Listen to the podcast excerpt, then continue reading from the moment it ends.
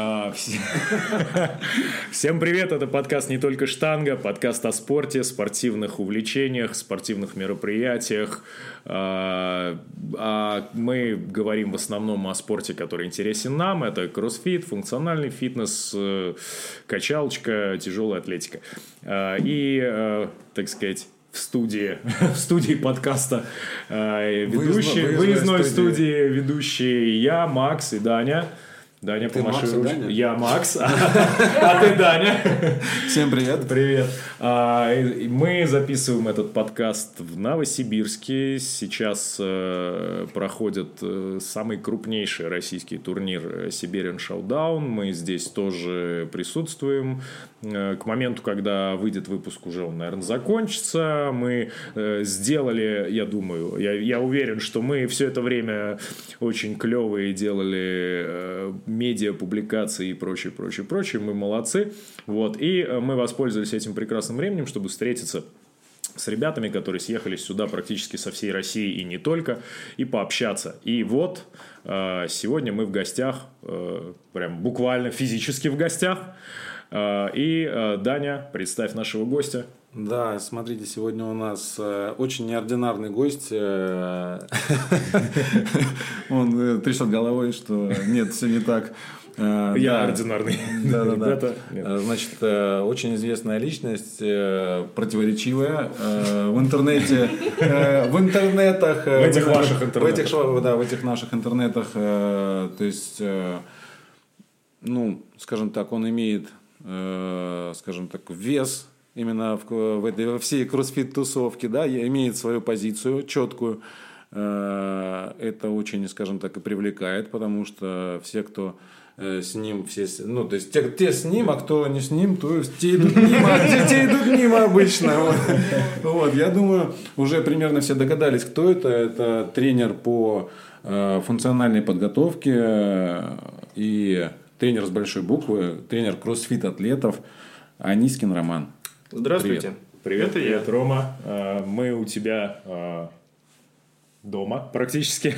Записываемся на да, кухонке. Записываемся на кухне, поэтому если вдруг будет э, акустика не очень крутая, ну извините. Мы старались. С моей стороны было бы тогда справедливо сказать, а если будет акустика не крутая и вам не понравилось, мы это переживем. Да. Итак, э, или в бан просто кинем. Да, да, или, или в бан. Ну, кстати, удобно в подкастах. Э, там же нет комментариев нигде. Вот, а в Инстаграме можно сделать все, что угодно. Так, друзья, значит, э, у нас в гостях э, Анискин Роман. И мы, у нас на самом деле большущий список вопросов, постараемся не затягивать, но выпуск, наверное, будет не коротким. Итак, Э, ну, собственно, да, первый наш вопрос ко всем выдающимся неординарным личностям, которые приходят к нам в выпуске. А расскажи о себе, о себе, о твоем там спортивном бэкграунде, о том, как, с чего ты начинал и как ты оказался вот э, здесь, сейчас, э, ну, конкретно в Новосибирске в 2021 году и, в принципе, вот в том своем состоянии, в котором ты сейчас присутствуешь. Окей, наверное, для того, чтобы самый неинтересный, ну, не в упрек вам вопрос не прозвучал долго, вот, а именно представление. Вкратце занимался легкой атлетикой, поступил в спортивный вуз, решил работать с персональным тренером в надежде, что там можно заработать денег. Оказалось, что можно, но не мне. Вот. Увидел видео с Крисом Спиллером, увлекся кроссфитом, стал заниматься кроссфитом, стал его продвигать э, в качалке именно так, как он выглядел в оригинале. Выглядел конченным дебилом в глазах всех тренеров. Они не стеснялись это сказать, потому что они в два раза больше, а я в два раза меньше, поэтому я просто слушал. Вот. Но в определенный момент э, все равно увлекся, продвинулся дальше, стал работать э, в залах, э, вести функциональный тренинг. Я не могу называть себя кроссфит-тренером, хотя я им являюсь, чтобы вы там не думали об этом. Вот. А, поскольку возникало много вопросов о кроссфите и как тренироваться, потому что сам я сначала хотел попытаться стать спортсменом, ни черта не получилось, словил перетрены и все прочее, стал размышлять, начал писать руководство, и потихонечку это превратилось в работу, в становление тренера, а не спортсмена. Ну и сегодня мы здесь со спортсменами в Новосибирске будем выступать и надеяться, что все получится. А, смотри, у тебя же, а, ну, я часто говорю, наверное, о своем там небольшом опыте, как я пришел в кроссфит в выпусках нашего подкаста, скажу еще раз. Вот, я угорел по кроссфиту, там, увидев э, немножко информации в интернетах, на YouTube-каналах.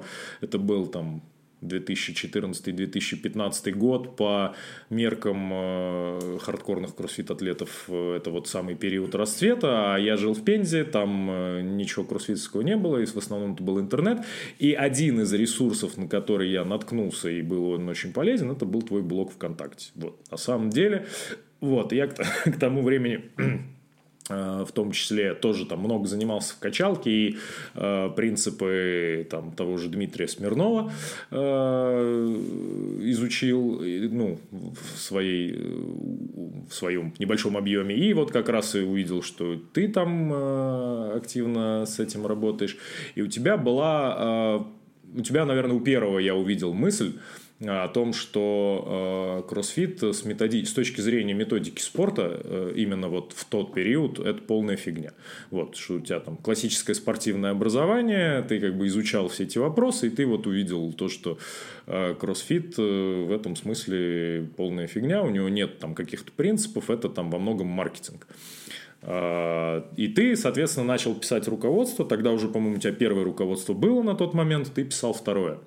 Вот э, расскажи э, немножко о принципах, на которых э, вот на тот момент базировалось, э, базировался твой взгляд на кроссфит, и особенно на принципах, о принципах, как ты там относишься, как у тебя э, появились э, в твоей жизни принципы тренинга по Силуяну, потому что я помню, у тебя как раз э, об этом было угу, второе. второе руководство, да, там о времени нахождения под нагрузкой, угу. и вот о волокнах, и вот таких вот вещах, которые на самом деле, по-моему, в тот момент в качалке в некоторых местах уже считались что-то типа ереси. Ну, по крайней Ой. мере, в качалках говорили, что это... Там было 50 на 50. Да, да, да. Вот расскажи об этом. Очень полярные мнения были. Угу. А, вкратце про принципы. Значит, в определенный момент тренируешься, тренируешься, ни черта не получается, ловишь перетрен, становится тяжело, а самое главное, ты не очень... А тренировался ты прям вот по классическому кроссфиту, там, типа, три, три начале... модальности, э, вот это да, вот вся да. В самом начале было именно так. Мы в качалке ходили на руках, делали приседания ага. со штангой, причем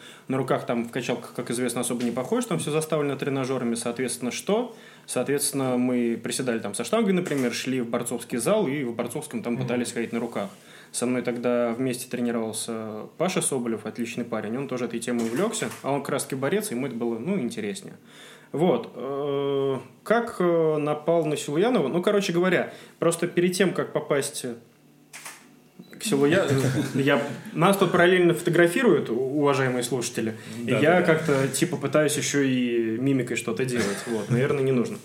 Значит, до того, как увлечься Силуяновым, был момент, когда я понял, что обычный КФ уже не работает, э, по крайней мере, в моем понимании, потому что я вообще не понимаю, как дальше прогрессировать, как растить силу. Но вместе с этим я пытался начать анализировать. Был, был еще блог на blogspot.com от э, Athletic Reflections и так далее. Я там пытался анализировать каждый меткон с точки зрения биохимии. Что там происходит, какие там ресинтезы АТФ э, включаются, что как работает, что устает, что восстанавливается. Прямо скажем, э, размышления полезные для гимнастики мозга, но вместе с этим совершенно бесполезные с практической точки зрения, потому что никаким полезным выводом я из этого не пришел. Вот, потому что смотреть надо было с другой стороны. Как наткнулся Силуянова, откровенно говоря, даже вспомнить не могу. Просто как-то, ну, листаешь, ищешь, смотришь, и тут вот тебе натыкается, натыкаешься каким-то образом на информацию о нем. Начал читать, и, видимо, потому что позиция Силуянова... Ну, во-первых, кто видел его выступление, он достаточно так тоже не стеснялся в выражениях, не стеснялся в критике. И такая ярко выраженная альтернативная точка зрения, она если не подкупает, то, по крайней мере, привлекает внимание. Соответственно, ты начинаешь обращать на другую точку зрения. Вообще, если ты готов ставить под сомнение свои взгляды, а у меня не все под сомнением постоянно находятся, собственно, это единственный способ в моем представлении о том, как можно развиваться дальше. Ну если да, критическое переш... мышление, конечно. Ну да, если ты сомневаешься в том, что ты делаешь сейчас, в разумных пределах. Вот, поэтому было очень интересно послушать его, я увлекся. И как это сказать? Ну, наверное, критично, критического мышления мне было не то чтобы недостаточно, нет, я же одно потом начал выступать и против. А, во, все, извините, я вспомнил. Про Силуянова я узнал от Гераклеона, который его активно в определенный момент продвигал. Вот. И прежде чем сильно им увлечься, я... Либо это было до... Я, откровенно говоря, не помню. Короче говоря, было примерно как. Увлекся Силуяновым, стал пытаться тренировать э, себя и тренироваться по вот его логике, э, по его э, принципам, которые он озвучивал. Они отличались, они подкупали тем, он же очень сильно высказывался, что спортсменов из классических видов спорта переутомляют, угу. ушатывают нагрузками, они уходят перетрены, они вечно у вас у обычных старых тренеров недоустановленные. Надо типа работать намного мягче, грубо говоря, намного много там... То есть минимальный стимул тренировочно оказали, все, пускай идет, растет, пускай идет, восстанавливается. Это подкупило, потому что на тот момент с обычного кроссфита я вот раунд сделал и все закончил. У меня прям вот мозги перегорают. И, соответственно, стал изучать, стал пытаться понимать, что он предлагает, стал э, совсем, наверное, печально известной статодинамикой тоже пытаться заниматься, экспериментировать. Прямо скажем, то, когда я э, пытался, я понимал ее некорректно, я использовал ее некорректно, хотя, забегая вперед, скажу, что когда там прошло несколько лет, и я там года два назад опять вернулся уже к Силуянову в исполнении представлении лаборатории спортивной адаптологии я снова попытался ей заниматься, и, честно, я все равно ничего полезного для себя не почерпнул, но уже такой резко отрицающей позиции нету. Вот.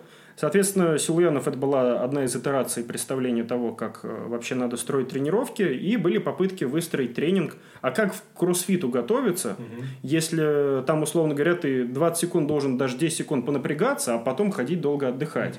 Угу. Вот. Тем не менее, как, знаете, вот когда ты просто меняешь систему тренировок, в определенный промежуток времени это работает. Да. Поэтому у меня стало биться то, что я изменил тренировки, и вдруг я стал расти по форме. А, и даже в метконах каким-то образом, хотя уже задним умом я понимаю, что расти-то я стал в метконах просто потому, что меня отпустил вот этот стрессняк выполнения mm-hmm. классического кроссфита. А, я стал просто делать, и все было окей. Потом даже съездил на соревнования, это, это был, по-моему, 2015 или 2000, нет, 2012 где-то год, организовывал их Дани Шохин, что интересно, там тогда Вадим Дарчинов приезжал, Леша Немцов там был, там еще был Андрей Побережный, по-моему, пауэрлифтер такой был, то есть совсем бородатое время. И я там тоже делал задания и не мог понять, почему у меня мышцы работают, то есть прям вот хорошие, свежие, я сам задыхаюсь. Сейчас тоже можно было бы это проанализировать и сделать некоторые выводы из этого, но это прям вот на полтора часа только на тему говорить, поэтому смысла нет. Короче говоря, начал пробовать, стал вроде получать результаты. У разных там подопечных, тогда у меня их еще было немного, тоже пошел прогресс. Я, естественно, давай бегом формулировать это в печатную мысль, пытаться писать руководство, пытаться объяснить это академичным образом настолько, насколько я был в состоянии. Э, написал, опубликовал и получил на самом деле много, ну по моим меркам много, положительных отзывов, но многие люди высказывали одно и то же. Прибавляю очень круто, но очень быстро ухожу в перетрен. Потому что в основном там были, э, в кроссфите это называется альтемом, я это называл чередую каждую минуту, ну mm-hmm. потому что мне по-русски как-то понятнее. Соответственно, это в основном была силовая работа, а все, что касалось работы над выносливостью, это была равномерная циклика.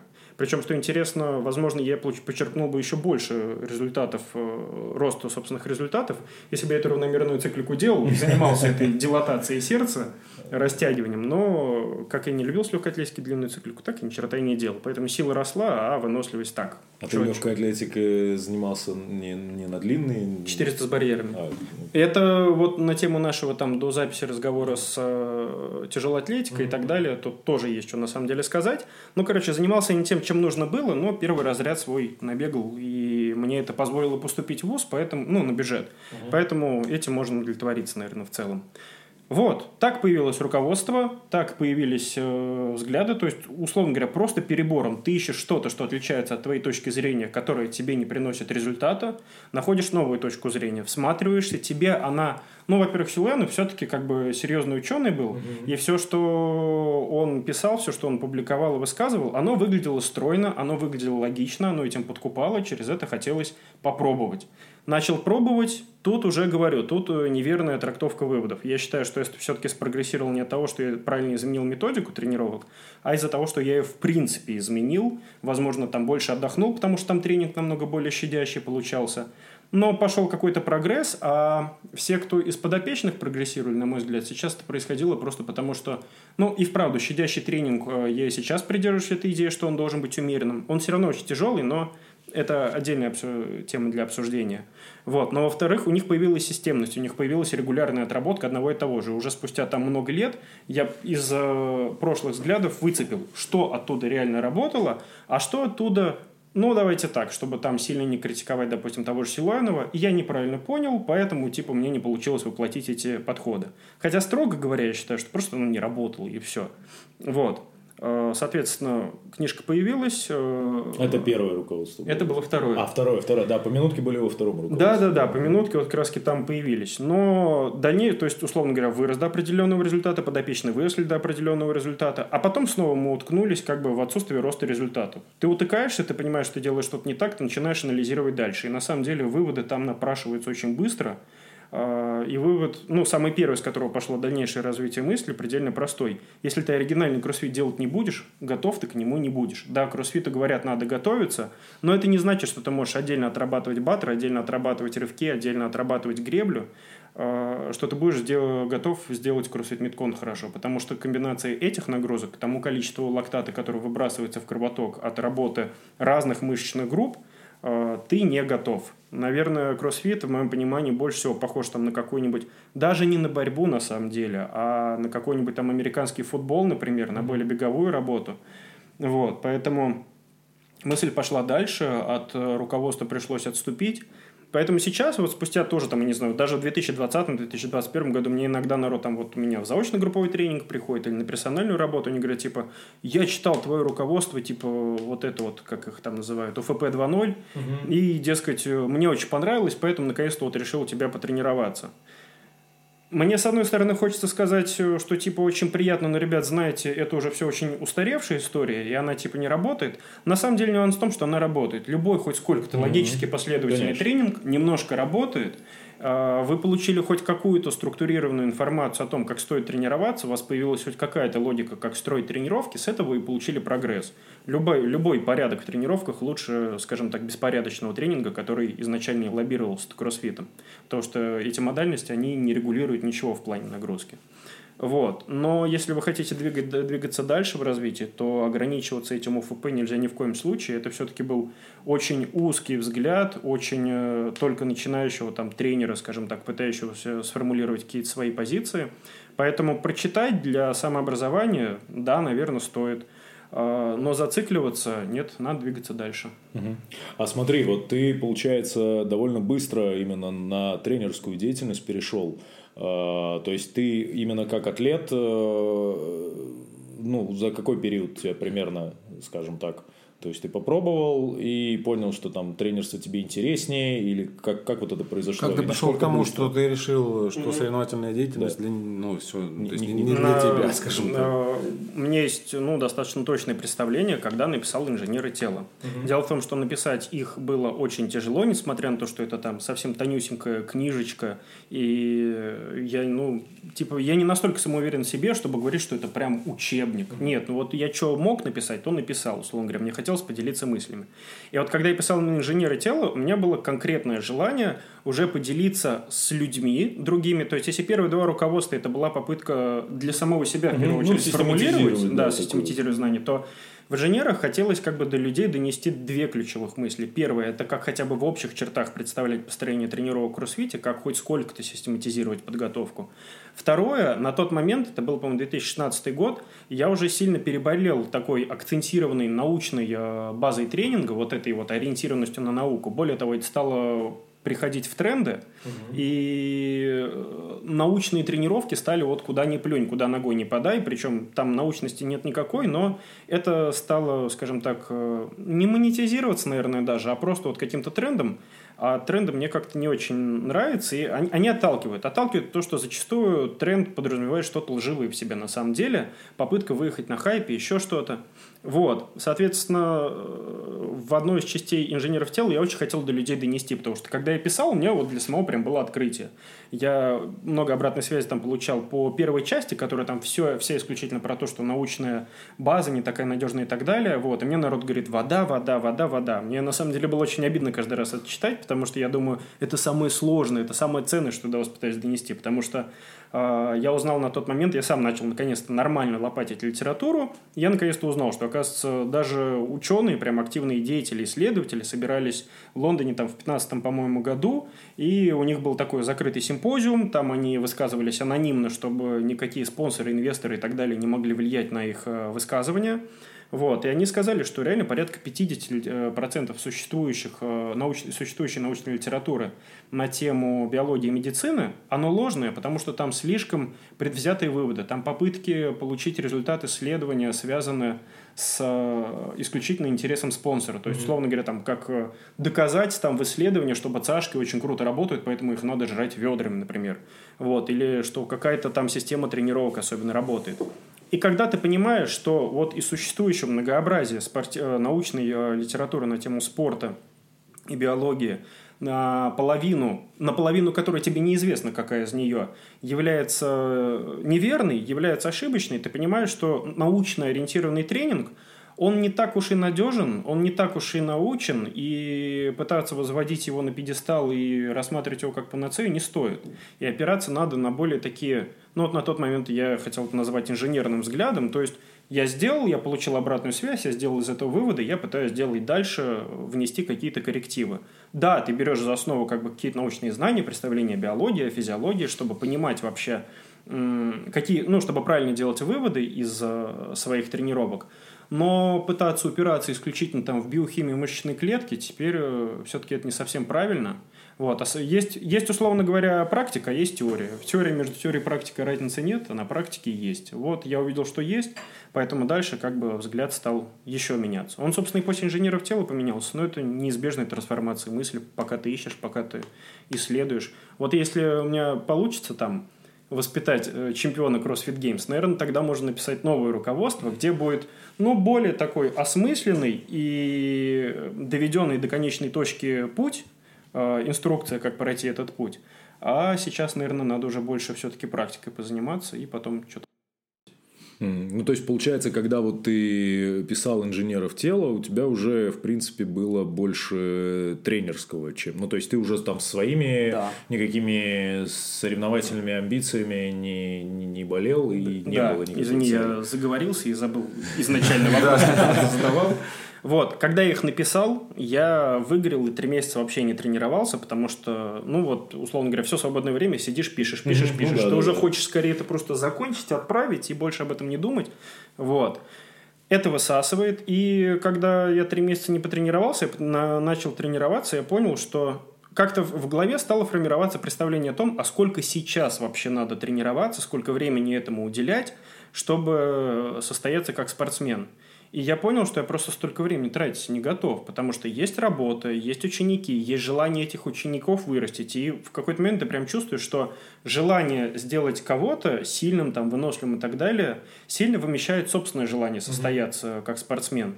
Потому что, ну, просто, я не знаю, не воодушевляет это больше, интереснее. Ты понимаешь, что у тебя уже сформировались какие-то знания, какие-то представления, и использовать их только на себя – это даже не то, что типа там нечестно или нехорошо по отношению к людям. Да нет, ты просто сам себя ограничиваешь. Ну, типа, ты можешь сделать 10 крутых атлетов, но сделал ты только себя. Потому что если ты хочешь стать сам крутым атлетом, полноценно, серьезно тренировать других людей тебе некогда. Ты можешь там что-то фоном вести, какие-то программки публиковать, но в моем представлении, ну, я не знаю, вы как себе представляете, там, не знаю, Тио Клэр Туми, которая в какое-то не, представ... не представляю, там по ночам тренирует других людей, потому что она сама тренируется целыми днями. Нет, в, рядом... В Австралии, удаленном, потому что в Австралии... Да-да-да, сидит их видео там отсматривает и планы им пишет. Нет, просто ты понимаешь, что у тебя как-то накопилось. Если бы, знаете, э, ну и это может некорректно прозвучит, я был там более туповат, но очень так трудолюбив, да, наверное, надо было бы наткнуться на кого-нибудь хорошего тренера, если бы повезло, который просто говорит, иди туда, поднимай вот это. И я бы вот целиком погружался в это, шел бы туда и поднимал. Но такого тренера не было, а я не настолько туповат оказался. Вот. Не в упрек будет сказано всем спортсменам, которых я тренирую, потому что на самом деле быть спортсменом хорошим, правильным, э, с хорошим потенциалом – это сложная задача. И в моем представлении есть два варианта. Есть невероятно трудолюбивый, одаренный, не сильно там задумывающийся человек, и вот он может пахать, он может перелопачивать объем, его генетика будет позволять восстанавливаться с этого, он будет расти и побеждать, грубо говоря. Он не будет нервничать на соревнованиях, потому что его ничего особо не волнует.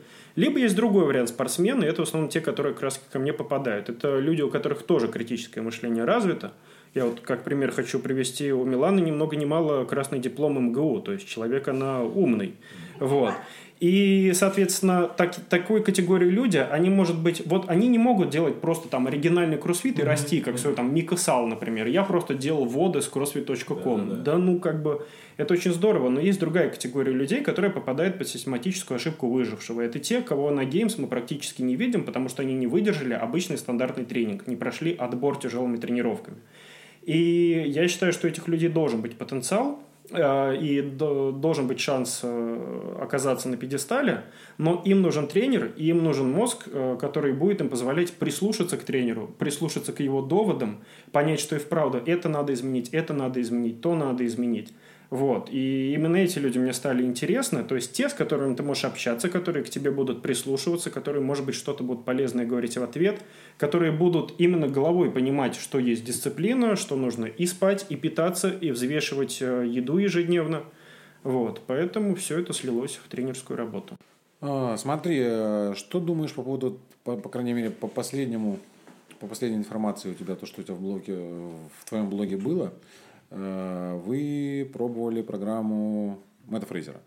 Вот. Расскажи, что, как вообще, как вы к чему пришли? Ну, во-первых, попробовали. Э, когда я говорю мы пробовали, это не значит, что хоть кто-то из моих подопечных по ней тренировался. Ага. Я ее просто оплатил, чтобы увидеть и посмотреть. И э, был единственное, как бы вообще, чем можно отметить этот момент, это я увидел там ЧКМ, очень похожие на помину, ну, Альтемома на 40 минут, очень похожие на поминутки из э, книжки про вот адаптационный типа метод, хотя сейчас адаптационный метод – это полный бред с точки зрения того, как он называется. Вот. Но опять-таки, на самом деле, эти поминутки никакого отношения к тому, что я писал, не имеют. То есть, это льстит самолюбие, но это неправда на самом деле. Вот. А в остальном я не почерпнул вообще ничего оттуда полезного для себя, потому что по моим ощущениям, то, что Фрейзер там написал, если это, конечно, написал он, это сильно упрощенный тренинг э, того, что делал он сам.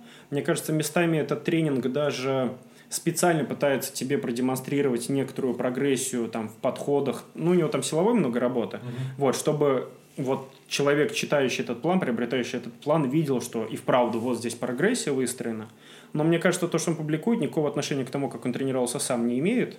А, значит, это мне не интересно. Более того, у меня есть э, знакомый э, товарищ, который, собственно, мы вместе с ним работаем. Он тоже по ХВПО месяц, по-моему, позанимался. Вот, отметил для себя, что там много нагрузки на ноги разного типа, но, тем не менее, перестал. Это не, это не за, не против ХВПО не говорит. Это просто вот еще такой факт со стороны. Поэтому ничего про ХВПО я для себя не почерпнул сразу, наверное, забегая вперед, я дальше разовью эту тему, намного интереснее было бы пообщаться ровно с двумя тренерами и задать им конкретные вопросы. Это тренер Шейнора, естественно, Тио Клартоми, э, и это тренер, я забыл, как его зовут, э, этой, Энни Торисдотер. Вот а, его... Тренинг-план, который... Э, ну, я думаю, что тренинг-план как бы никакого отношения, опять-таки, к тому, как Торисдотер тренируется, ну, не имеет. Это, по-моему, он основатель, да? Может быть, я не ну. знаю, если честно. Вот, я вообще никогда этого имени не встречал, просто некоторое время назад как бы поискал, посмотрел. Вот этих двух тренеров хочется послушать, потому что один, ну, смог просто девочку как бы вывести на такой уровень, и вот все мы знаем, кто те Клэр Томи, а другой, если все эти годы он тренировал Энни, то, во-первых, он ее тренировал все еще успешно, на все годы остался конкурентоспособной, хотя она, по-моему, выиграла в 2012 году. Да. Как бы соревнования 2012 года и 2021 года кардинально отличаются по требованиям к спортсменам. И тем не менее, несмотря на это, он шел в ногу со временем, и после того, как Энни родила, она через год третья на Games. Да, да, да. Это невероятно, это очень круто, и это просто наталкивает на то, что вот эти два человека, я уверен, они что-то понимают, чего не понимаю я, и это хотелось бы узнать. Но попробуй их спроси. Ну, кстати, вот э, мы на самом деле дум, ну, там часто между собой обсуждаем, вот как именно тренеры, особенно в кроссфите, э, э, скажем, масштабируют э, свою, скажем, работу, да, и мы видим, что в основном это делается через вот там платные вот эти подписочные программы, CompTrain, там Brute, Brute Strange, там и так далее, и так далее.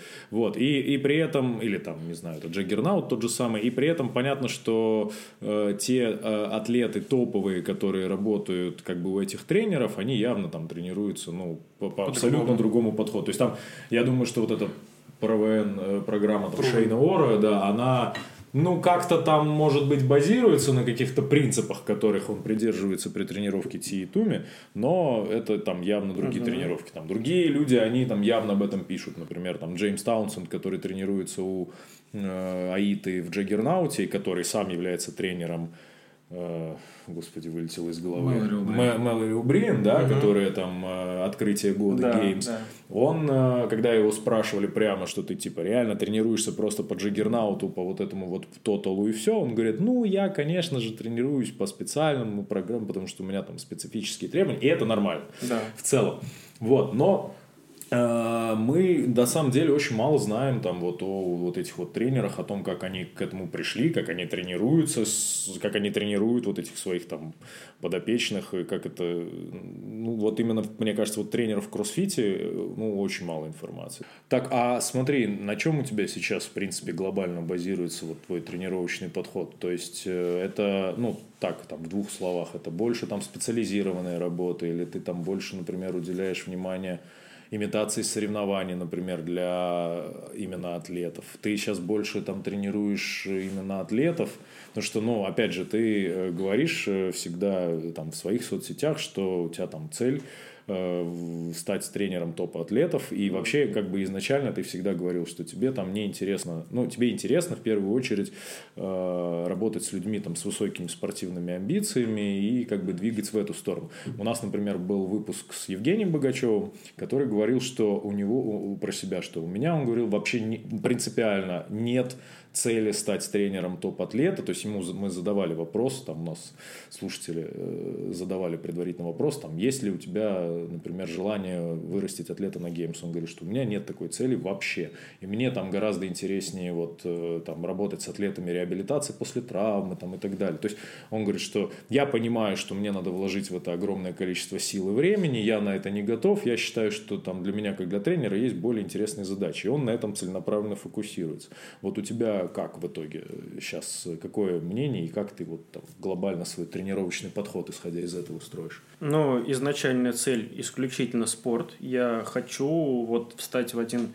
Опять-таки, многие там, и не знаю, послушают, типа, что чувак о себе возомнил. Это здраво, это нормально, хотеть встать в один ряд с ну Шейном. Ну, да, мы же не говорим, что это завтра надо сделать. Мы не Или говорим надо. даже, что у меня это получится, я этого не гарантирую. Это моя хотелка, это то, что мной движет, вот и все. Поэтому да, Хочется воспитать чемпиона CrossFit Games, чемпионку CrossFit Games. Может быть, вот это вот сидит у нее получится. Посмотрим. А, хочется. Но вместе с этим как бы реальность такова, что спортсменов, именно спортсменов, людей, с которыми ты можешь работать как э, вот с полноценными готовящимися к соревнованиям людей, людьми очень мало. Uh-huh. Молодежи приходят в кроссфит тоже очень мало, а та, которая приходит э, в 99% случаев ко мне не попадает по разным причинам. Вот, соответственно, обильная практика, она все равно остается с обычными людьми. И тут э, все идет на пользу друг другу, на самом деле, просто потому что э, попытка осмыслить, ну, во-первых, э, есть важная ремарка, не просто хотел бы, изначально мне хотелось не просто еще там, условно говоря, там, чемпиона CrossFit Games сделать, мне хотелось его сделать таким с нуля, потому что я смотрел там, условно говоря, вот есть у нас тренеры, к нему приходит девочка, которая уже там рвет 80 килограмм, толкает 100, вот, и типа с циклик у нее все порядок, и вот она типа там что-нибудь выигрывает. Ну и, условно говоря, я очень эгоцентричный человек, мне очень хочется показать, что я классный, умный, крутой, И, соответственно, но вместе с этим, мне кажется, доля самокритики есть. Поэтому, когда такого рода ко мне там попадет спортсмен, и через два месяца он что-то выиграет, ну, я же понимаю, что я никакого отношения к его успеху не имею. Я просто не испортил его подготовку, и все. Может быть, где-то там что-то удачно подсказал, но это не плод твоих трудов, по большому счету. Поэтому хочется людей готовить с максимально низкого уровня, вот прям всему научить, э, всем движениям, которые есть в кроссфите, и довести его до этого уровня. Единственное, что у меня пока что получилось только с одним. Ну, не получилось, а в смысле, вот такой путь я прохожу только с одним человеком, это с Миланой. И на самом деле практика это показала, что это, конечно, здорово, классно, и вправду можно, если правильно начать, очень быстро за, за короткое время вырасти до какого-то уровня ну, это колоссальный труд, это дохера просто времени, это дохера нервов. И я, с одной стороны, думаю, вот Шейнор, типа, Туми воспитал, но что-то больше, как бы, у него крутых атлетов нет. А с другой стороны, как бы, переношу на себя и понимаю, да у него нету сил больше на других. Он может, как бы, команду вокруг Туми там выстраивать, например, но целиком и полностью он посвящает себя все равно ей. Вот, поэтому со спортсменами э, э, от идеи вот именно там с нуля уже людей готовить, я потихонечку отказываюсь, просто потому что, ну, хотя бы базовые вещи хочется, чтобы они ими владели. Там баттерфляем, более-менее техника рывка, ходить там на руках. То есть, чтобы ты уже начинал с ним работать вот на уровне две тренировки ну, в, да, день, да. в день, там, пять дней в неделю – вот. Уже именно спортивный такой. Э, да, скажем. сразу переходить, условно говоря, к более серьезной работе. Потому что, да, это не просто. Но опять-таки пройти этот путь было крайне полезно. Так вот, э, в итоге, именно потому что я хотел научиться с нуля, условно говоря, человека доводить, э, пришлось пройти путь, когда ты научаешь э, любителя всему. Баттерфляю, ходьбе на руках, отжиманием стойки на руках, там, всем движениям, короче говоря, которые в КФ есть. Разобраться в гребле, как грести надо, надо. Разобраться, как надо работать на лыжах, надо, надо. До сих пор пробел у меня вот в образовании, которое есть, это плавание, я в нем ничего не смыслю. А, соответственно, люди, а более того, опять-таки тоже, зарабатывать деньги как-то надо, надо. На спортсменах ты денег не заработаешь, поэтому ты работаешь с обычными людьми. Более того, обычные люди, если их решение к тебе ну, обычные, в смысле, любители, uh-huh. новички. Если их решение к тебе такое зрелое, то есть не просто они на тебя случайно наткнулись, или там какой-нибудь... У меня были неудачные случаи, когда я там работал с ребятами, которые хотят стать спортсменами, мы два месяца поработали, мне человек пишет, типа, что-то много нагрузок, вот, я как бы, ну, я думаю, ну, много нагрузок, ну, братан, типа, надо пахать. И он уходит, потому что вот он получил не то, что хотел. А любители, которые получают прогресс, они приходят, там, приходят из других залов или, например, сравнивают себя с другими, ну, с другими любителями, и они говорят, типа, они, они отдают намного больше. Они тебе не только деньги отдают, они тебе отдают еще и эмоционально очень много, потому что они выражают благодарность, не, не стесняются ее выражать. Они зачастую перехваливают, они зачастую начинают тебя там не боготворить, но возводить на тот пьедестал, которого ты совершенно не заслуживаешь. Ты просто принес им выраженную пользу, может быть, чуть побольше, чем в среднем, но не настолько, насколько не хвалит, но это все равно подпитывает. Поэтому в конечном итоге, да, как бы я работаю с любителями, со спортсменами, просто наличие у тебя какой-то амбиции не должно говорить о том, что ты должен отказаться от всего другого. Ну, условно говоря, да, я могу там жить на хлебе и воде и тренировать только спортсменов и жить там на то, что они мне платят. Вот. Но, во-первых, хочется жить получше. Во-вторых, есть люди, на которых большинство как бы моих друзей, э, близких товарищей, это люди, которых я тренировал. То есть вот мы там по четырем разным клубам ходили, все, все шесть лет они за мной по четырем разным клубам ходят. Это уже твои приятели, это твои друзья, и оставлять их, условно говоря, без своей поддержки в их этом хобби не хочется. Поэтому в итоге просто комбинируешь и любители, и спортсмены. Ну вот твои тренировочные подходы, они, ну понятно, что они отличаются. Скорее э, такой вопрос. Э, нас, то есть ты используешь какие-то такие наработки именно, которые у тебя работают со спортсменами, переносишь их, например, на там заочный тренинг, на там, скажем, средних любителей, или это у тебя там два совершенно разных направления, и методические, и там, технические? Не, а, нет. Э, есть одна общая логика того, как должен выстраиваться спортсмен у меня в голове. Э, и, условно говоря, там, в зависимости от уровня, где он находится, у меня представление такое. Первое – он должен быть достаточный для, для того уровня подготовки, на который он претендует, в э, достаточной степени обладать силой. Mm-hmm. Он должен сначала научиться всем необходимым движениям, только потом это можно превращать в кроссфит и mm-hmm. комбинировать кроссфит. Например, сейчас, поскольку средний возраст любителей, там вот группы, кого я очень тренирую, он уже там 35-40 лет – Но им как бы кроссфит и многоповторные дергания на прикладе не нужны. Там я, поэтому я пишу, условно говоря, план так, что это такой силовой интенсивный тренинг. То есть они поделают циклику, они постоянно отработают тяжелую атлетику, потому что в тяжелой атлетике им отказать просто нельзя. Люди это обожают, им это интересно. Они по полгода отрабатывают становую тягу с подрывом. Вот каждую неделю они это долбят. Но если ты не ленишься им объяснить, условно говоря, зачем мы это делаем, почему мы долбим одно и то же, они тебе доверяют и делают, и в конечном итоге как бы ну, у меня есть любители, которые очень прилично, я считаю, поднимают, и это тоже очень приятно, это тоже самореализация, от нее отказываться смысла нет. Значит, э, возвращаясь к теме. Нет, э, алгоритм один и тот же, просто в зависимости от уровня подготовки атлета, я понимаю, сейчас он на этом этапе, ему надо делать это. Или, например, там, вот есть у меня там спортсмен Андрей, у него очень крутая циклика, он прям очень хорош, он километр за 3.09 бежит, и я как бы ничего для этого не сделал, таким мне попал но у него хромала тяжелая атлетика, и у него хромают именно жимовые движения плечо пояс. Он даже подтягивается хорошо, баттерфляй, э, гимнастику мы тоже поднатаскали. Но вот я понимаю, смотрю на него, вот это пробел, над ним надо работать. Нельзя делать обычную стандартную программу, угу. потому что она сбалансирована по векторам нагрузки. Нельзя делать обычную стандартную программу и ожидать, что у него это само выровняется. Нет, надо, во-первых, сфокусировать нагрузку на этих жимовых движениях, закрыть этот пробел, потому что если он там хотя бы 30 раз строго в стойке на руках не отжимается, ну, это не достаточно явно. Вот. А, во-вторых, надо учесть, что если ты хочешь делать перекос в каком-то направлении, подготовки, тебе нужно высвободить пространство в тренировках не только для этих упражнений, но еще для восстановления. Потому что если ты продолжаешь, вот, например, с Миланом мы делаем шаг назад в сторону, потому что если она продолжит метконить и выходить на пик формы и так далее, да, она может быть на каких-нибудь опенах там станет пятый, шестой по России, может четвертый, если там грамотно все сделать и разложиться, третий, может быть, даже станет. Но сила как не росла, так и не будет, потому что все ресурсы организма, гормональная система, восстановление тканей, они все будут направлены на то, чтобы просто восстановиться от этих нагрузок, адаптироваться к ним, а сила как не росла, так не будет расти. Поэтому общая концепция, что там для ЗГТ, которые я пишу, что любители, с которыми я работаю, что спортсмены, она одинаковая, но ты работаешь с любителями, ты понимаешь эту возрастную категорию, ты понимаешь, что у них уже ограничения и по гибкости суставов, и по способности восстанавливаться, ты даешь им одно. ЗГТ ты понимаешь, это некоторая, некоторая средняя категория. Ну, у меня там, во-первых, два направления, но мы про кроссфит говорим. Вот. Ты даешь им некий такой урезанный формат того, что ты давал бы спортсменам. Вот направленность циклическая. Здесь мы конкретно развиваем циклику. Вот у нас фоном постоянная отработка навыков. Вот у нас некоторая прогрессия в метконах. Например, сейчас вы подтягивались 5 раз, потом в этом же метконе мы раунд увеличиваем в 2 раза, вместо 5 подтягиваний 10, но раундов 5. И вы пытаетесь, условно говоря, свой навык, э, свою многоповторку увеличивать через это и поддерживать это.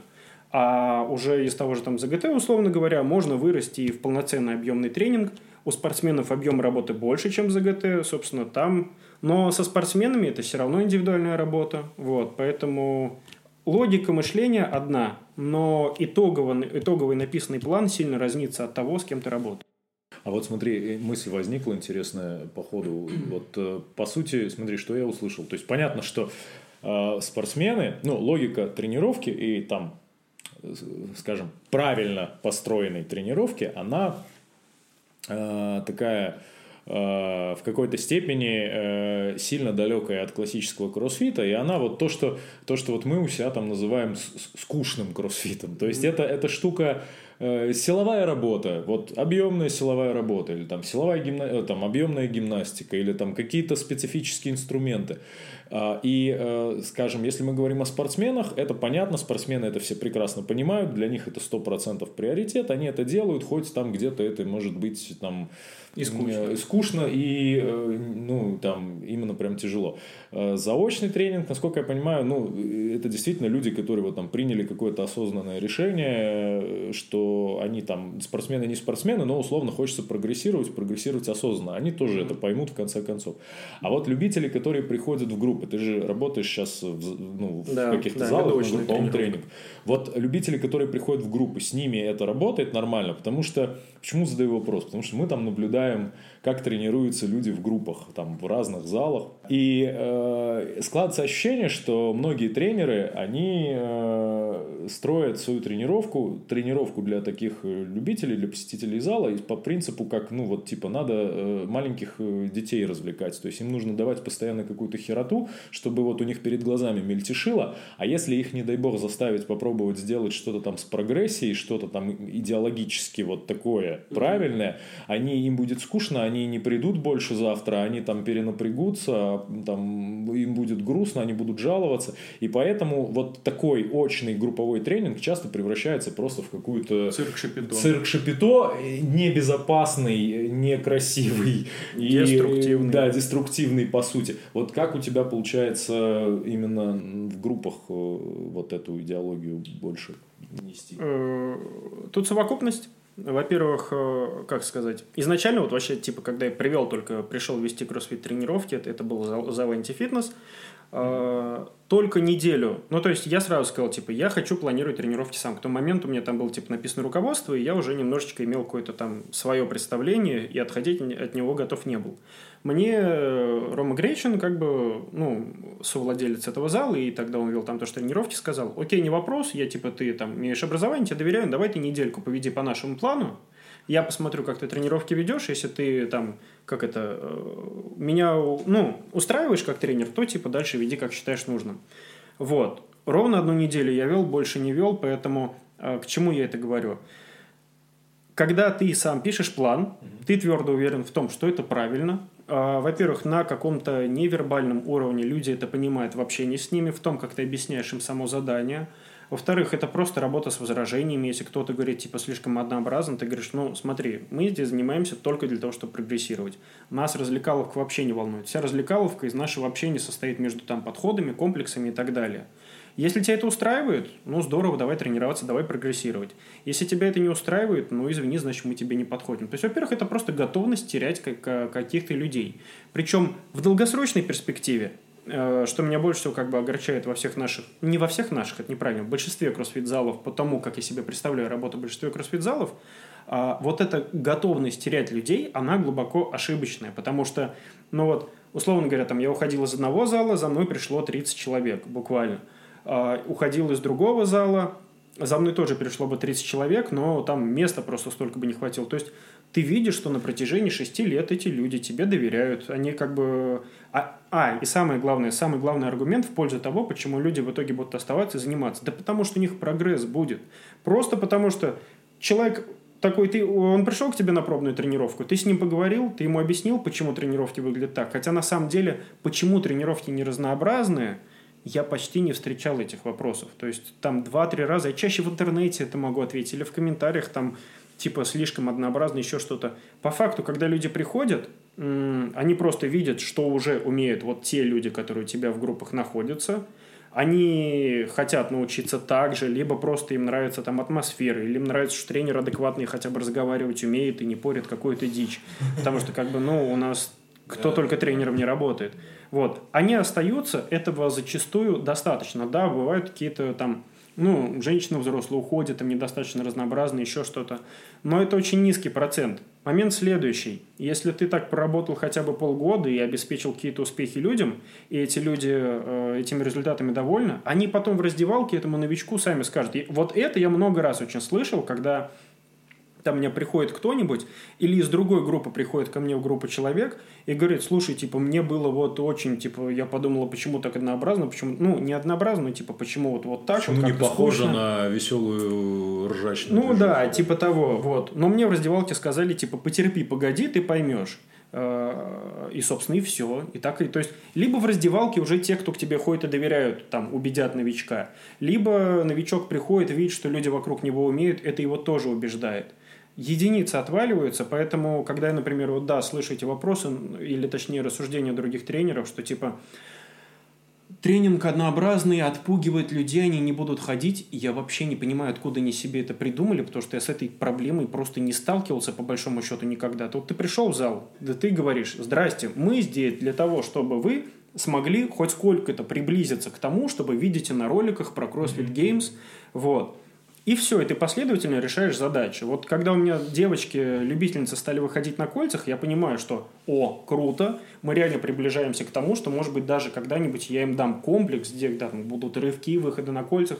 Забегая вперед, нет, до этого уровня мы не дошли, конечно, то есть вот так, чтобы они там... Хотя, с другой стороны, у нас, например, там в сильной стороне работал, у нас один из тестов, ну, конечно, из всего зала, там из 100 клиентов, условно говоря, этот тест сделал человек 12-15, но они делали Аманду на минутку, оригинальную, выходы на кольцах, э, эти рывки штанги, вот, приличные штанги. То есть э, я не вижу вообще проблемы в том, что тренинг будет там однообразным или еще что-то. В конце концов, ну и финальное, типа, почему вот я считаю тренерам, которые вот ведут тренировки групповые, боятся там условного однообразия, почему им надо отходить от этой идеи, а зачем вы вообще держите людей за идиотов?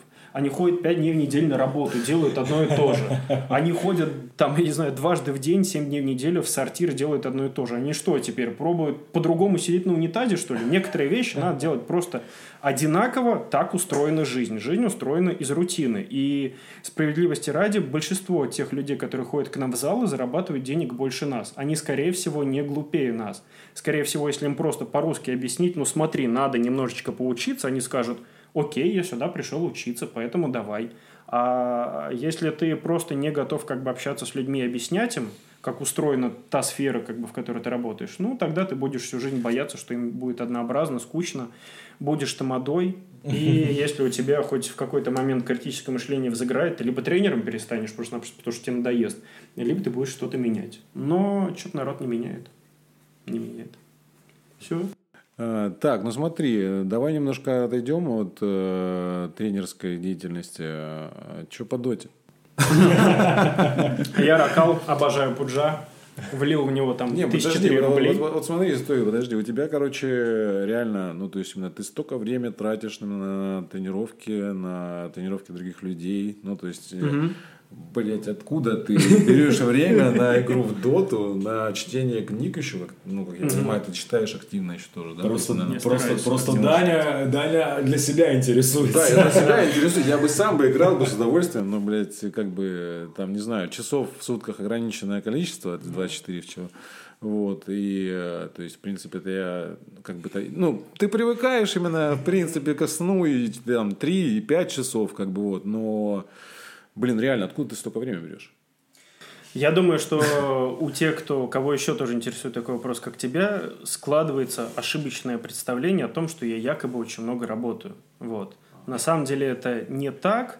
На самом деле, просто мне кажется, я это мне получается это делать продуктивно, допустим. Опять-таки тоже, я ни хера не про тайм-менеджмент, я ни хера не эффективный, я могу продолбать много времени. Например, там, ну банально, у меня основные рабочие дни – это воскресенье, понедельник и немного вторник – это когда я работаю со всеми заочниками. Это основной мой заработок. Они присылают тебе текстовый отчет, как они справились с планом, они присылают видео, ты сидишь, смотришь, голосом либо текстом пишешь им комментарии, корректируешь план.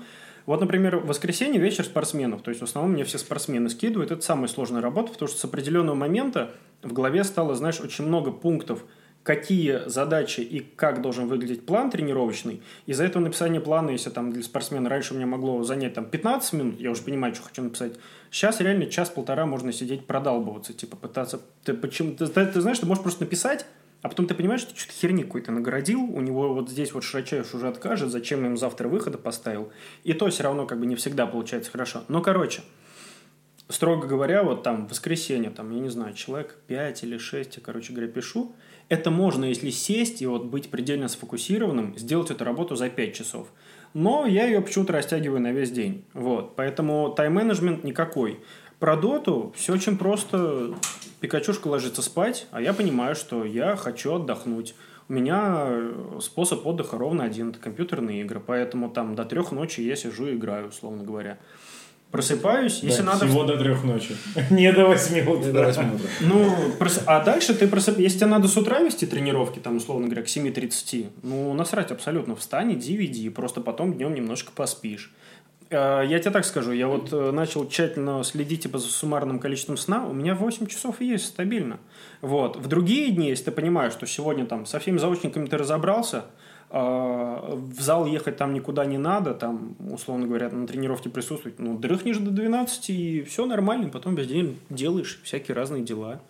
Не знаю, хватает времени. Ну, опять-таки тоже смотри, кино я не хожу, гулять я не люблю, от чего девушка страдает. Вот. Э, то есть у меня досуг ровно один, компьютерные игры, все. Если, например, сел, что-то не пошло, не играется, открыл книжку, читаешь. С книгами тоже. Э, например, вот недавно я перечитал снова Гарри Поттера и методы рационального мышления. Да, да, отличная книжка. Читал, да? Да. Просто вот восторг, восторг это, я не знаю, это, ну, перечитывать и учиться у этой книги надо. Перечитал, у тебя перерыв. Ты как-то перевариваешь, осмышляешь неделю, две ты там ничего не читаешь. Сейчас вот в самолете я начал читать Нила Стивенсона, я понимаю, что теперь, пока я не прочитаю, я, видимо, буду меньше играть, больше читать. То есть ты просто кусками съел книгу, перевариваешь, это время играешь. Но опять-таки тоже, слушай, ну вот тренируюсь, я тренируюсь очень мало, во-первых, у меня почему-то сейчас никак на это сил не находится, там, условно говоря, минимальный что-то форму поддерживаю, пытаюсь себя... Играть. А? Ну, если столько играть.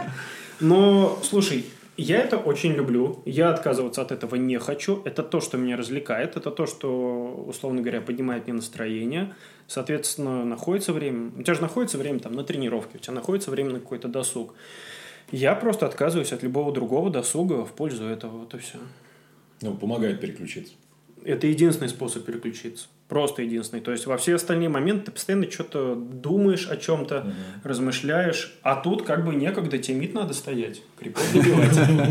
Можешь закрыть холодно? Сейчас закрою, хорошо. Подопечных, э, подопечные в доту играют? Да, есть парочка ребят, э, которые играют доту. Мы даже с ними немножко играли.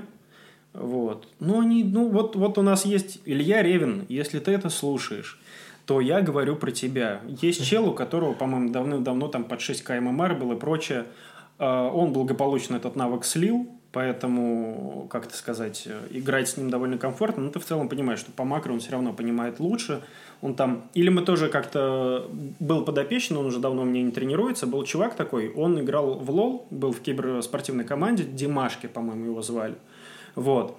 И до Лола, до того, как он стал киберспортсменом, как бы профессиональным, он тоже немного играл в дотку, и пару раз мы с ним тоже поиграли. Но это другой уровень мышления вообще. То есть ты играешь с чуваком, который доту вообще не открывал там несколько лет, и он тебе просто говорит, так, 20 минут потерпите, и все будет. И он идет и на ESF все раз, всех разваливает. А ты такой думаешь, типа, ну я, видимо, просто тупой, и все. Потому что я умею кидать хуки, умею жрать, и на этом все заканчивается. Но это очень весело. Когда я буду писать э, тайм-коды к этому выпуску, в этом месте я напишу, я ни хрена не понял, но очень интересно послушать. А, ну извини, последнее просто очень отвлекает и очень интересно, когда у тебя в голове, типа, а я хочу такую сборку на Хускара сделать. И ты просто... И ты начинаешь, ты ищешь игру, ты ее находишь, тебе, сука, банят Хускара, ты вынужден 50 минут всрать на каком-то другом герое, но потом ты запускаешь новое, а потом ты понимаешь, что у тебя уже выходить зал, ты продолбал тренировку, ты что-то не успел.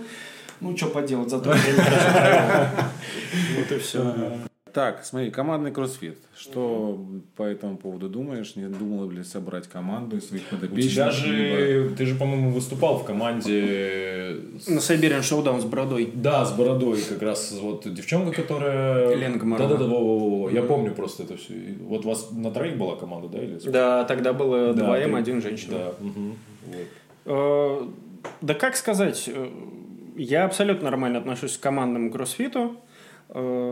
И если бы у меня было столько атлетов, если бы, условно говоря, я думаю, что однажды это, может быть, даже произойдет, но чтобы это произошло, я должен быть там не просто Рома Анискин, который хер с горы, а Рома Анискин, который там воспитал, если не чемпиона, то хотя бы вот, ну там атлета реально мирового топа уровня Хреникова, например, когда вот все, ты вот тем, как ты воспитал человека, ты реально доказал, что ты можешь, и тогда к тебе обращается не два человека, а 20 человек.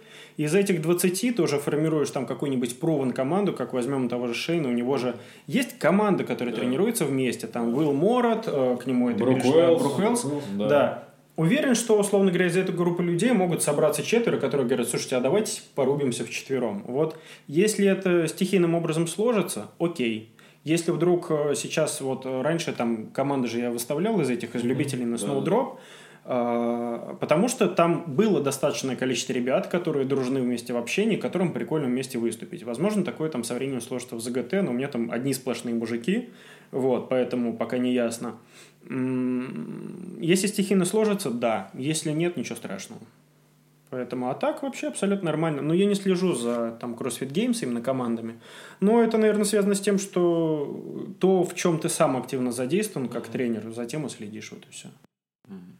Понятно. Так, давай дальше. Э, аптечная фармакология в кроссфит.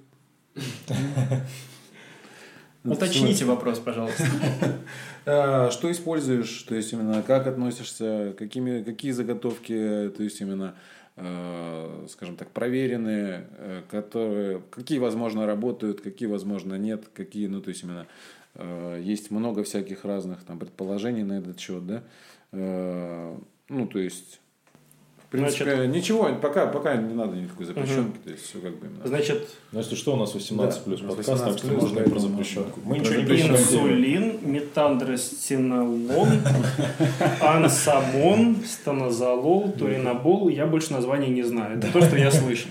Пропионат. Вот. э, А, вот, да, да, да, тестостерон и пропионат Да, да, да. еще. Вот. Ну, короче говоря, э, про форму вкратце. У меня реально никогда никакого опыта не было. А, Хотя был период, когда я сам еще соревновался и вел бложик, я там даже снимал видео, как-то объяснял, что типа я никогда не заряжался, там Тебе там, помню, писали комментарии, что у тебя слишком рельеф сильный на фотках, поэтому ты по-любому заряженный. Сейчас его нету. Поэтому... специально сделал, чтобы просто было. поверили. Вот. Опыта никакого не было. И, ну, во-первых, короче, вкратце, то есть, э, вот я занимался легкой атлетикой. Вот я там бегал, бегал, бегал, бегал. Потом, постфактум, я, оказывается, уже узнал, общаясь как бы с товарищем с легкой атлетики, тренируюсь вместе с ним. А он, ну, я в целом не шибко общительный человек, то есть, типа, идущий на контакт. А он, на- наоборот, такой вот, я не знаю, экстравертированный неправильно, наверное, говорит. Но суть в том, что он, общаясь с ними, э, узнал, оказывается, они уже все закончили выступать, говорят, типа, а нас прям в раздевалках подкармливали, там, я не знаю, то ли метаном давали, то ли еще что. И ты такой, сука, обидно как-то. Мне не Типа, давали. Да, а я ничего не поел. Вот. Не, обидно в том плане, что, ну, как бы, у меня на тот момент было совершенно любительское представление о форме, в том, что это, типа, нечестно, и все. Вот. Либо давайте все да, вот категории с допинг-контролем, где прям всех подряд, и где категория без допинг-контроля. Жри, что хочешь. То есть, условно говоря, пускай будет там, знаешь, спорт максимальный, там и с экзоскелетами, и с формой совсем. То есть, ну, э, спорт это направление для максимальных достижений человеческого тела, так типа и пускай. Вот, а когда пришел работать в тренажерку, во-первых, с легкой атлетики, после легкой атлетики, условно говоря, мне очень хотелось просто накачаться, мясо перло очень хорошо, то есть мышцы прям хорошо росли, но это просто спортивная база. Плюс, наверное, относительно неплохая генетика от папы в плане э, мышцы, как они откликаются на нагрузку. Вот. И там мне очень много раз предлагали, типа, давай курсани, давай, типа, выступишь, а у нас тогда на Дальнев- на Дальневосточном было, если не ошибаюсь, 36 тренеров в тренажерном зале в штате, вот, каждый второй из них химик, и тогда, ну, причем химик не в контексте, типа, он что-то там скрытно колол. Не, они как бы, они же билдеры, поэтому для Мгм, них да, это открытая это- тема, они просто обсуждают, что как, я сейчас на курсе и так далее. Я смотрел на них, я вижу, как там чуваки, сейчас уже понимаю, с горбом на 3 тянут становые 180, я думаю, ебать, ну это только на форме возможно. Вот, ну типа, ну вот, ну вот не хотелось и все. Поэтому я, короче, отказывался. А самое главное, э, кстати, вот э, Милан это подтвердит. У меня есть э, такая привычка, едва мне что-то предлагают, я сразу говорю нет. Если это пожрать, то через 20 минут я скажу, а осталось что-нибудь поесть или нет. Вот. А во всех остальных случаях, если мне что-то предлагают, советуют, это вот верный способ добиться того, чтобы я этого не делал. То есть это касается во всем. Там в той же доте мне сборку предлагают, пожалуйста, я как бы не хочу ничего, я сам соберу, сам с усам. А, Поэтому все попытки предложить, как бы использовать форму, они заканчивались неуспехом просто потому, что чем больше предлагаешь, тем э, хуже же будет, я не соглашусь. Вот. Во-вторых, э, опять-таки амбиции, типа я же мозгами могу, чего я? То есть, короче, так и не сложилось. Плюс, э, помимо всего прочего, были два момента, которые меня тормозили, по-моему, два или больше. Нет, три.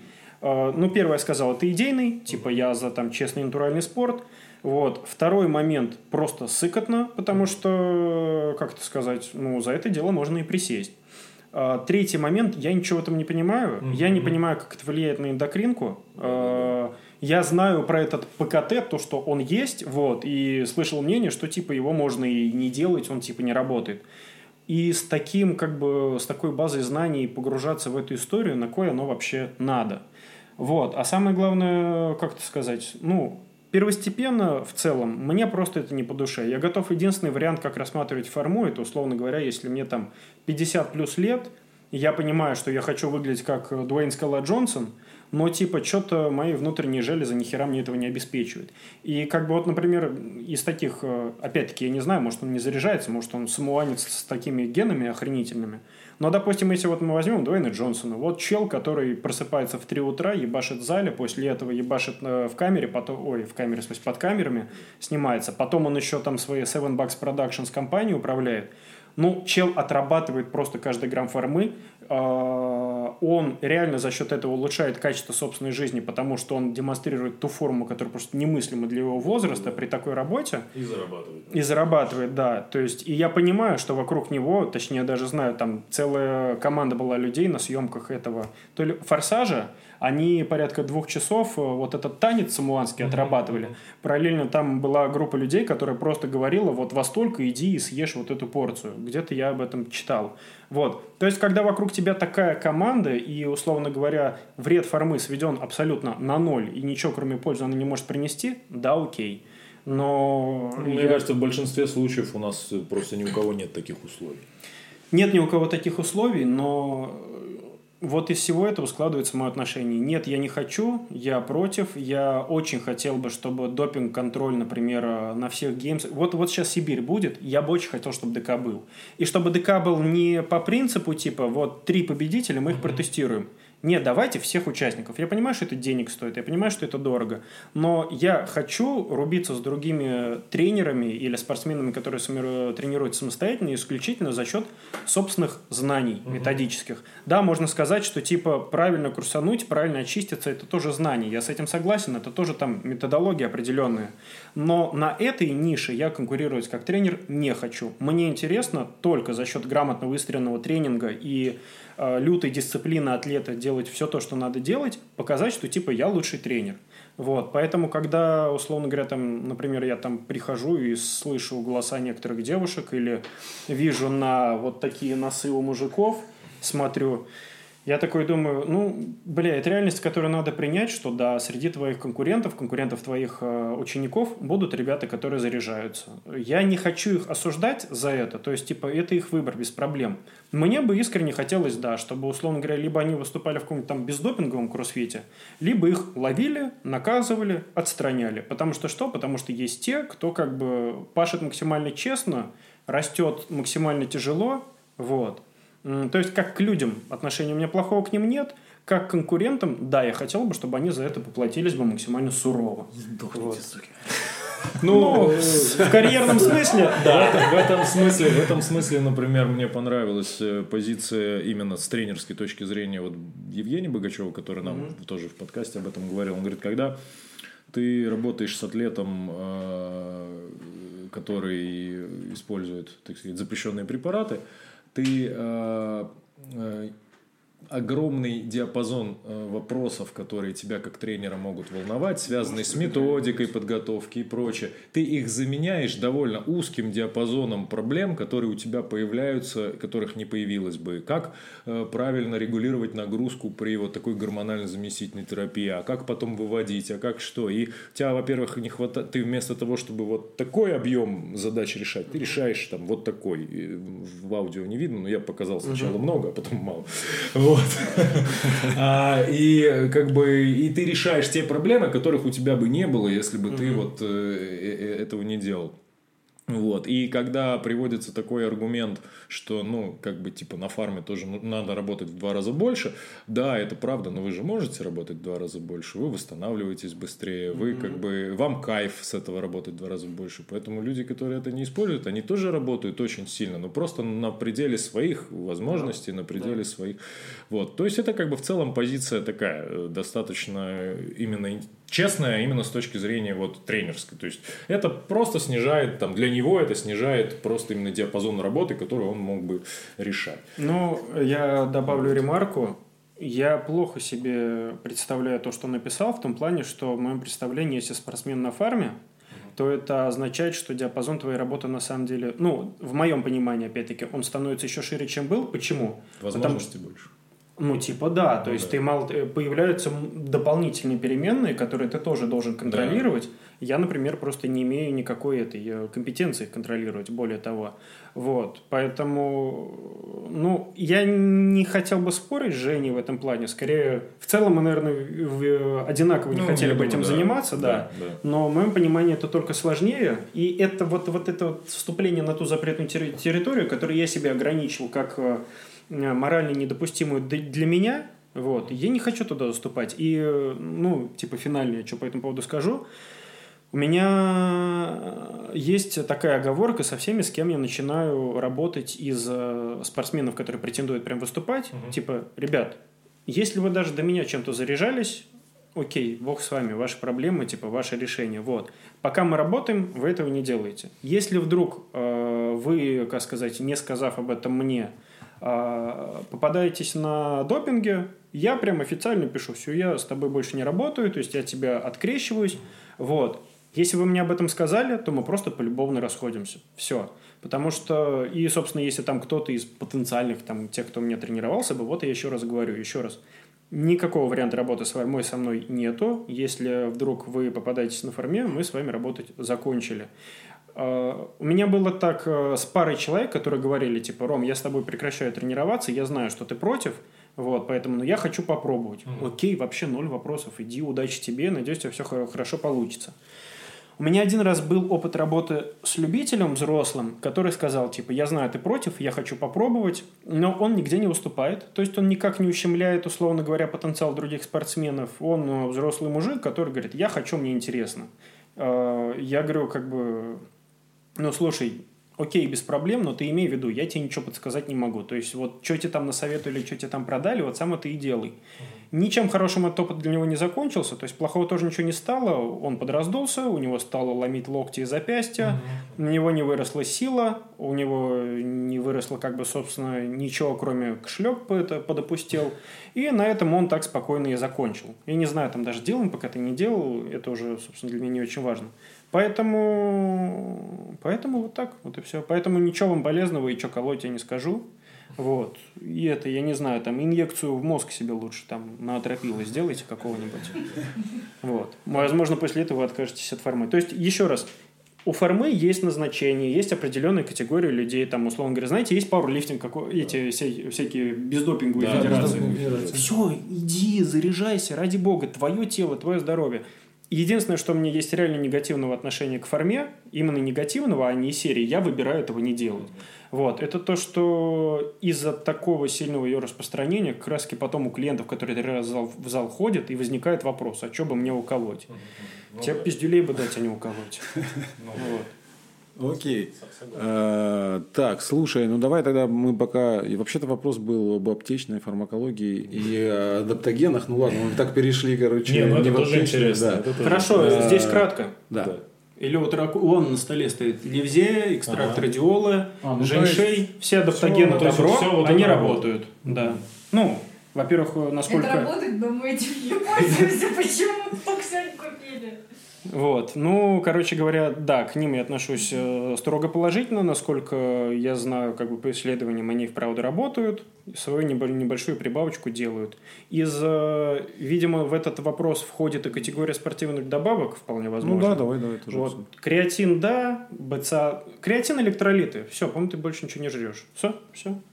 Ну, электролиты, да, кстати, это прям... Ну, это для тех, кто много пашет, как бы, они столько воды теряют, у них так нарушает, нарушается баланс, что смысл в этом есть однозначно. Окей, смотри, еще пока мы далеко не отошли от этой темы, э, вот, к примеру, да, там соревновательная э, группа, да, ну, например, у тебя спортсмены, которые именно претендуют на какие-то там э, результаты высоких достижений, скажем так. Э, какие-то дополнительно анализы проходите, сдаете, смотрите, отслеживаете что-нибудь? Это мой тренерский проеб. Мы этого не делаем, и это делать нужно. Вот. Единственное, что у меня только одна спортсменка, там, Наташа Читкова, один раз сдавала анализы на кровь, и то она сдавала, потому что там были недомогания, и нужно было убедиться, что все окей. Вот. По моим предположениям, ну, я на самом деле так просто оправдываю свою лень, если уж говорить честно. По идее, надо этим заниматься.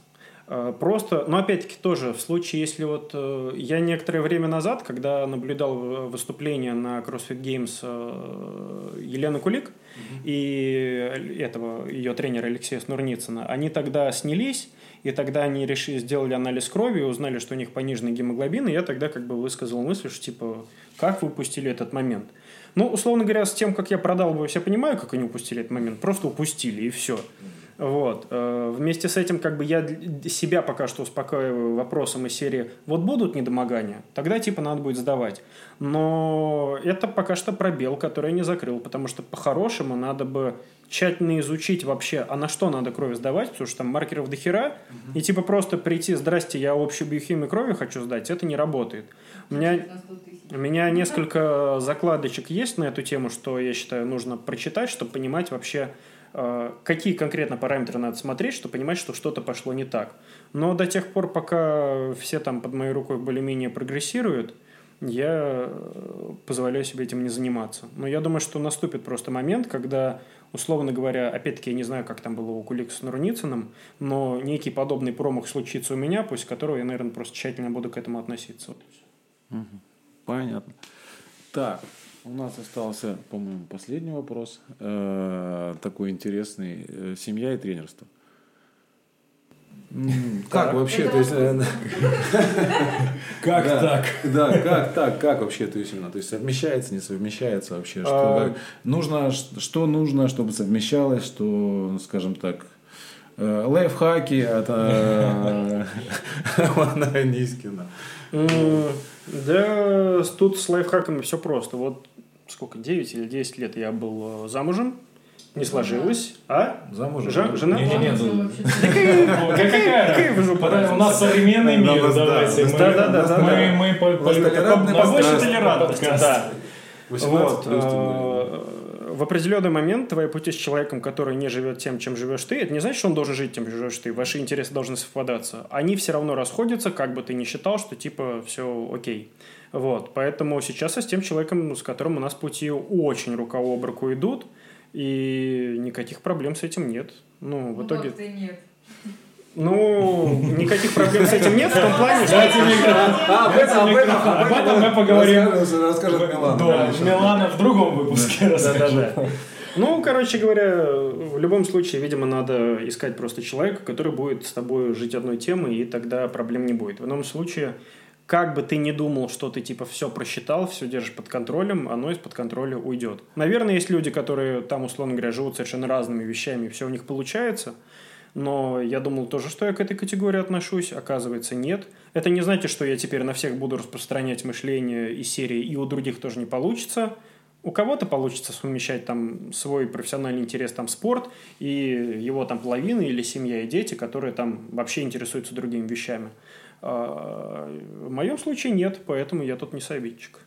А, ну смотри, вот еще такой момент. Э, вопрос э, такой. Обычно считается, что э, вот человек там, не знаю, твоя семья или там какой-то близкий человек, а от него какие-то ну, наставления или какие-то там руководящие моменты, они воспринимаются ну, неоднозначно. Ну, как вот там многие, например, я там работаю, скажем, айтишником э, тупым. У меня там многие коллеги, они, например, э, сейчас у них там дети какого-то возраста, они вот говорят, вот я там пробую, например, там ребенка, там подростка, допустим, э, чему-то там научить, посоветовать э, вот именно там в профессии, а они это воспринимают в штыки, и ты не можешь это, а вот придет человек со стороны и скажет то же самое, и от него это будет восприниматься нормально. Ну, просто потому что вот как-то ты это в штыки воспринимаешь. Вот э, у тебя получается Э, а у тебя получается прям вот тренируешь человека, с которым живешь. Угу.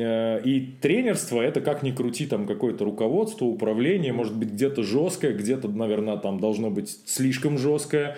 А где-то наоборот, э, может быть, ты там, типа, ну, с одной стороны, там, другому человеку я бы пизды дал в этот момент, но вот она же как бы живет со мной, поэтому... Глаза когда да, сделает. Глаза когда да. сделает, и я проще. Вот здесь вот как баланс именно вот с тренерством и с тем, что вот э, она твоя семья. Вот а как она это воспринимает? Как тебе вот ты вот ищешь какой-то баланс? Или ты говоришь, нет, вот тренирую так же, как и всех остальных? Ну, как она воспринимает это, она сама пускай расскажет. Вот.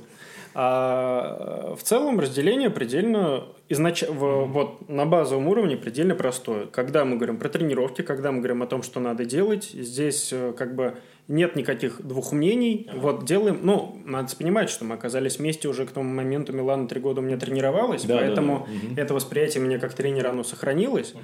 А, но совместная жизнь тоже привнесла коррективы, как, например, там, раньше, условно говоря, мне там что-то приходит, какие-то там сообщения от нее, переживания, еще что-то. Ну, там, я два слова напишу, типа, окей, соберись, все нормально, и все. Сейчас это превращается там иногда и в часовое выслушивание каких-то переживаний. Вот. Поэтому э, теперь... А мог бы в доту поиграть. А мог бы в Ты не представляешь, как я психую, когда я стою реально мид, а она подходит, про что-то мне хочет рассказать. Я психую. Я говорю, блядь, ты можешь вот... Ты не видишь, я занят, сука, делом. Вот. А, значит, э, сейчас ситуация выглядит так. Как только речь про тренировки, в любом случае последнее слово за мной, но теперь и я поступился тем, что выслушать я должен. То есть в определенный момент, спустя год, меня Милана убедила, что да я сделаю, как ты скажешь, но высказать это я могу, а я, когда как бы людей тренирую, я не очень люблю, когда они высказываются, потому что если мне надо что знать, я спрошу. В иных остальных случаях, ну, там, я, естественно, так не говорю, ну, типа, завали хлебал и иди делай то, что я делаю. Если ты считаешь, что я делаю неправильно, иди к другому тренеру, посмотрим, что у тебя получится. Вот, то есть, э, авторитарный метод э, именно в моем случае как бы в основном работает просто потому, что он наиболее для меня удобен, а, понятно, что это хреновое объяснение, но если, э, как сказать, для меня это метод удобен, я могу хотя бы нормально размышлять, потому что, например, был опыт работы там с другими спортсменами, у которых вагон мнений. И это приводит к тому, что когда я сажусь писать план, я пытаюсь учитывать, что он сказал, и когда я написал то, что написал, я это отправляю, и мне не нравится то, что я написал. Я понимаю, что ну, это какая-то херня, это не так вот план должен выглядеть, не такими должны быть его тренировки. Вот. И по опыту ничего хорошего из этого не получалось. Или, например, сейчас там, ну, я тренирую ребят, которые тоже тренеры. Там один парень, он молодой, например, поэтому он готов ко мне прислушиваться. А другой тоже достаточно сам по себе опытный тренер. И я просто со временем тоже там научился, например, прислушиваться больше, ну, условно говоря, выслушать его, помня о том, что если я скажу сделать так, он все равно пойдет и сделает, но вдруг и вправду что-то рациональное в его словах есть.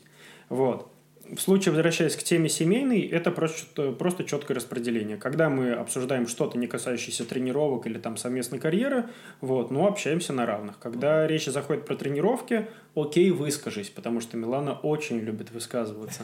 Вот, но, да, но после этого все равно, если я, я учусь, у меня не очень хорошо пока получается, но я учусь выслушать попытаться... Почему я, например, очень не люблю, в том числе и дома, там, выслушивать замечания по тренировкам? Это очень сильно меня начинает э, в своих решениях сдвигать в сторону кого-то другого. То есть, типа, да, и вправду надо вот это поправить. Когда на самом деле нет. Когда я был в спокойном состоянии, не был подвинут высказываниями, я, типа, по-другому хотел решить, по-другому спланировать. Вот, как э, самый такой яркий пример, э, Милана некоторое время пользовалась RP Strange программой, которая, mm-hmm. типа, там хавчик выстраивает. Да, да. Вот но очень ей там, вот, там понравилось и так далее. Или, э, короче говоря, я говорю, окей, ради бога, ешь по нему, но только при условии, что у тебя столько белка и столько калорий в день.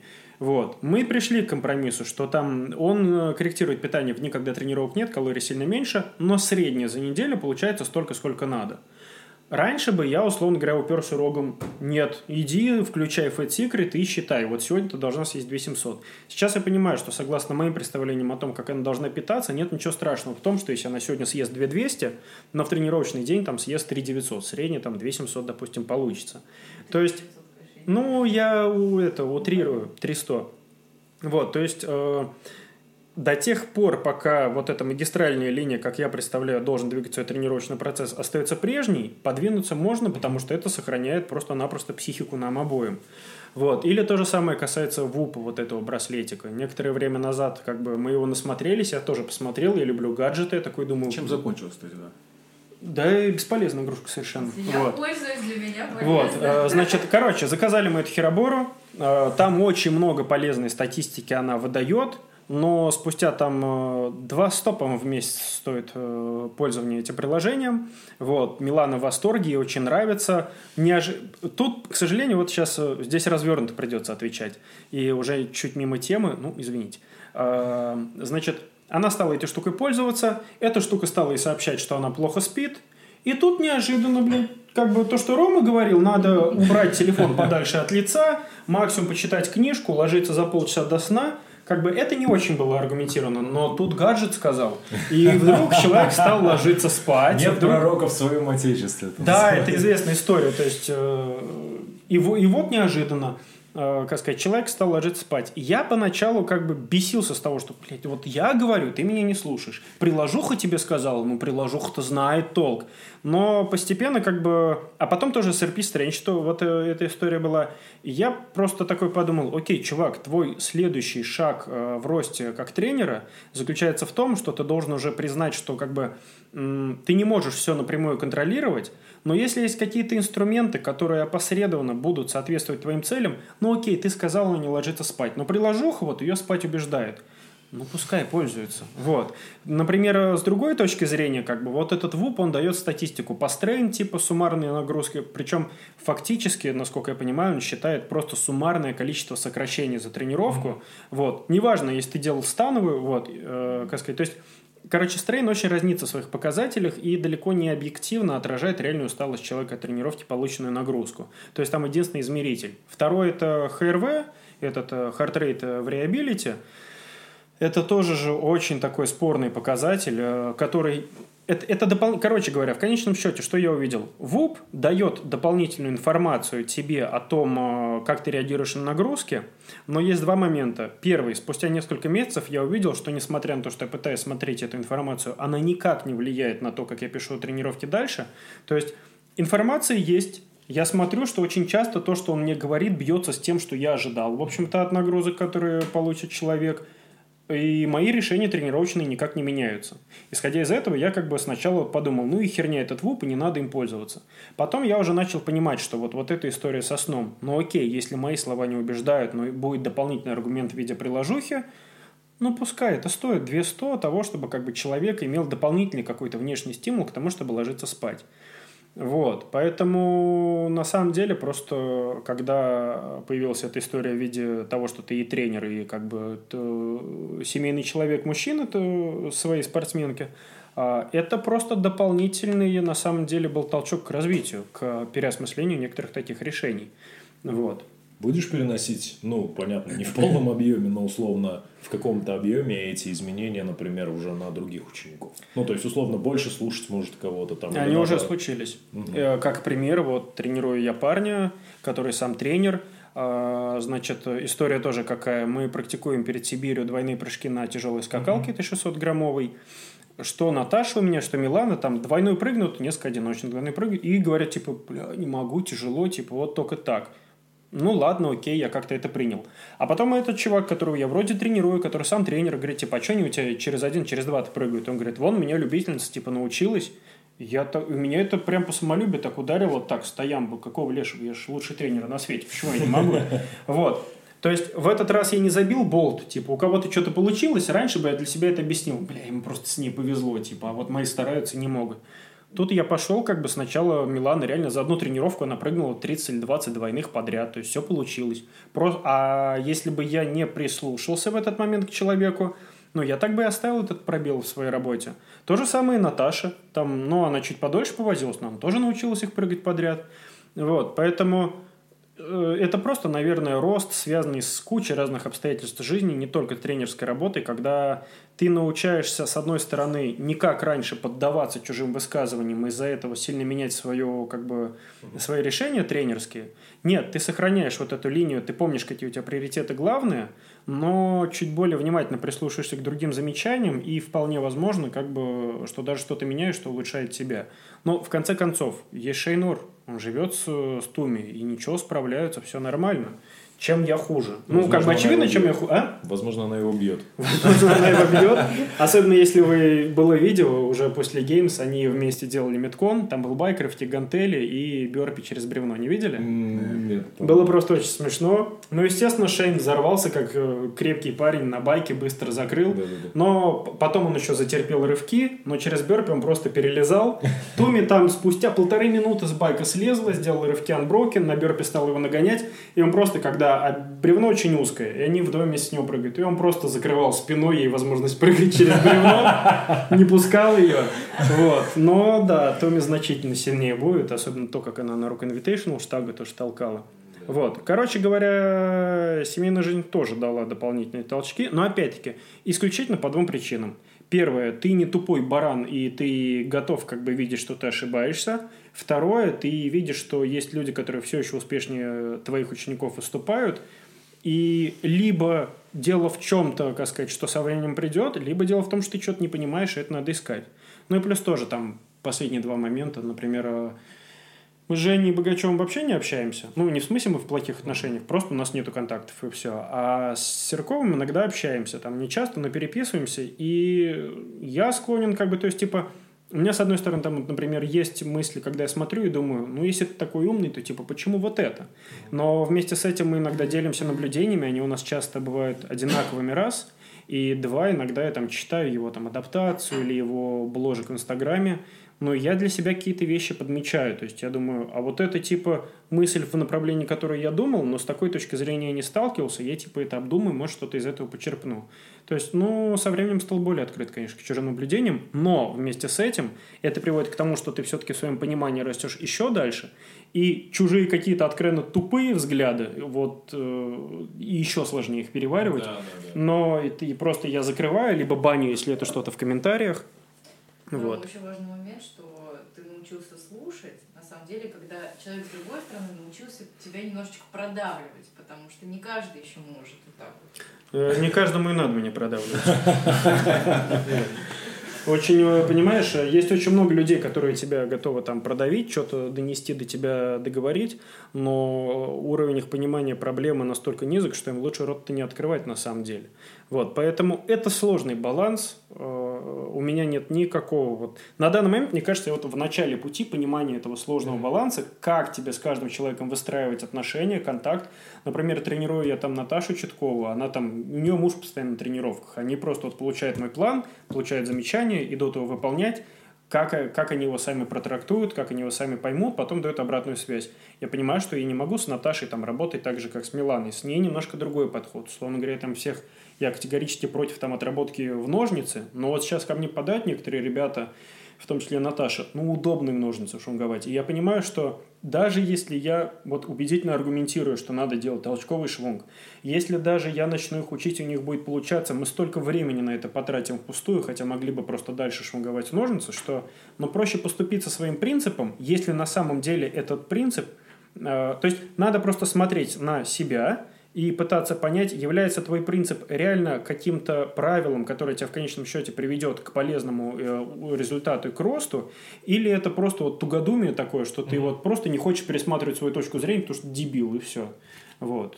И вот я только на этапе вот этого понимания этих вещей, пересматривания, такие дела.